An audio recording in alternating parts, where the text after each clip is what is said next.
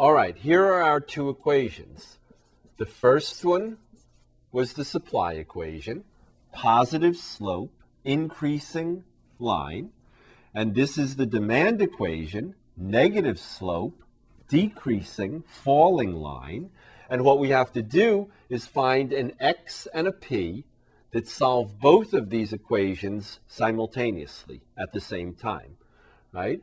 So one way of doing it is to simply say, well, since p is equal to this expression of x and p is equal to this expression for, for x also, if the p's are supposed to be the same, then 3x plus 42 has to equal negative 2x plus 72.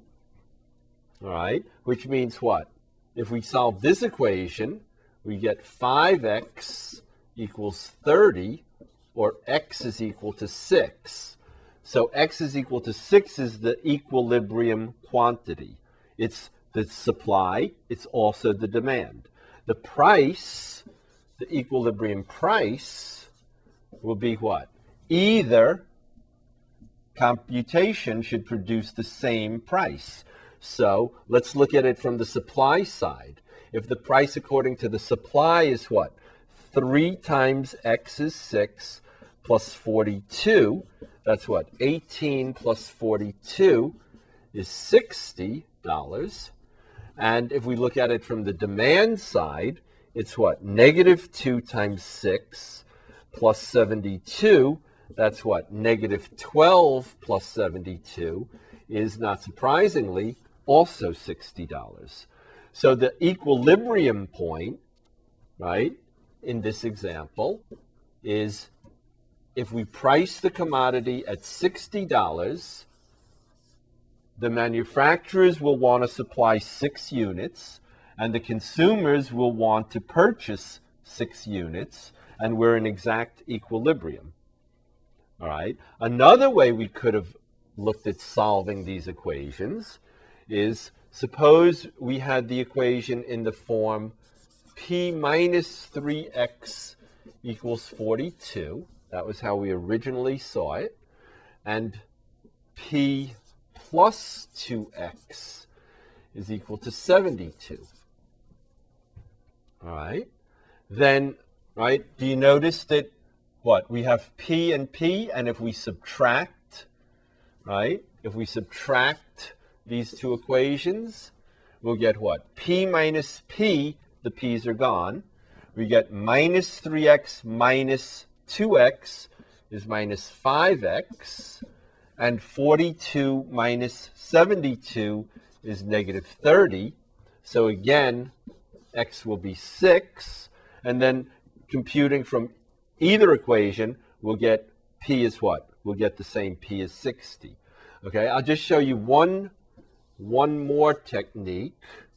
Okay, p minus 3x is 42. And this is, this is a little bit of a review because you're really supposed to know how to solve two first degree equations in two variables.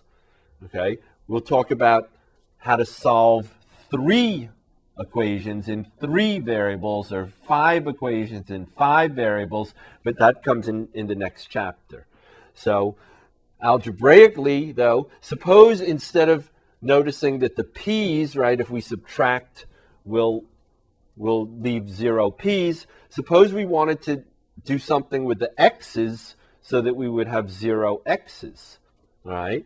Well, if we multiply, well, what happens? We see there we have negative 3 minus 3 x's and plus 2 x's. Of course, if we subtract, we would get what? The minus 5 x's. But suppose we multiplied this equation by 2, then what? We'd get minus 6 x's and suppose we multiplied this equation by 3. Then what? We'd have plus 6x's, right? And then instead of subtracting, if we added, right, the x's would, would be 0 x's. So if we multiply the whole equation by 2, we'll get what? 2p minus 6x equals what? 84, right? Remember, if you multiply, you have to multiply everybody. And then what? 3 5p, right, plus 6x's equals what? 216. All right? So if we add these equations, right, because minus 6x plus 6x is going to be 0x, right? If we add, we'll get what? 5p equals what? 300, right? And divide by 5, we'll get p equals what? 60, which of course is the same answer that we got we got previously, right? And if p is 60, then we can do what? Go back to either equation, put in p is 60. I'll do it in the first equation real quick, right? If p is 60 minus 3x is 42, so minus 3x is what? Negative 18, and x is what? The same 6 that we got twice before. All right? So to solve for the market equilibrium, what you have to do is what? Solve the demand and the supply equations simultaneously. All right?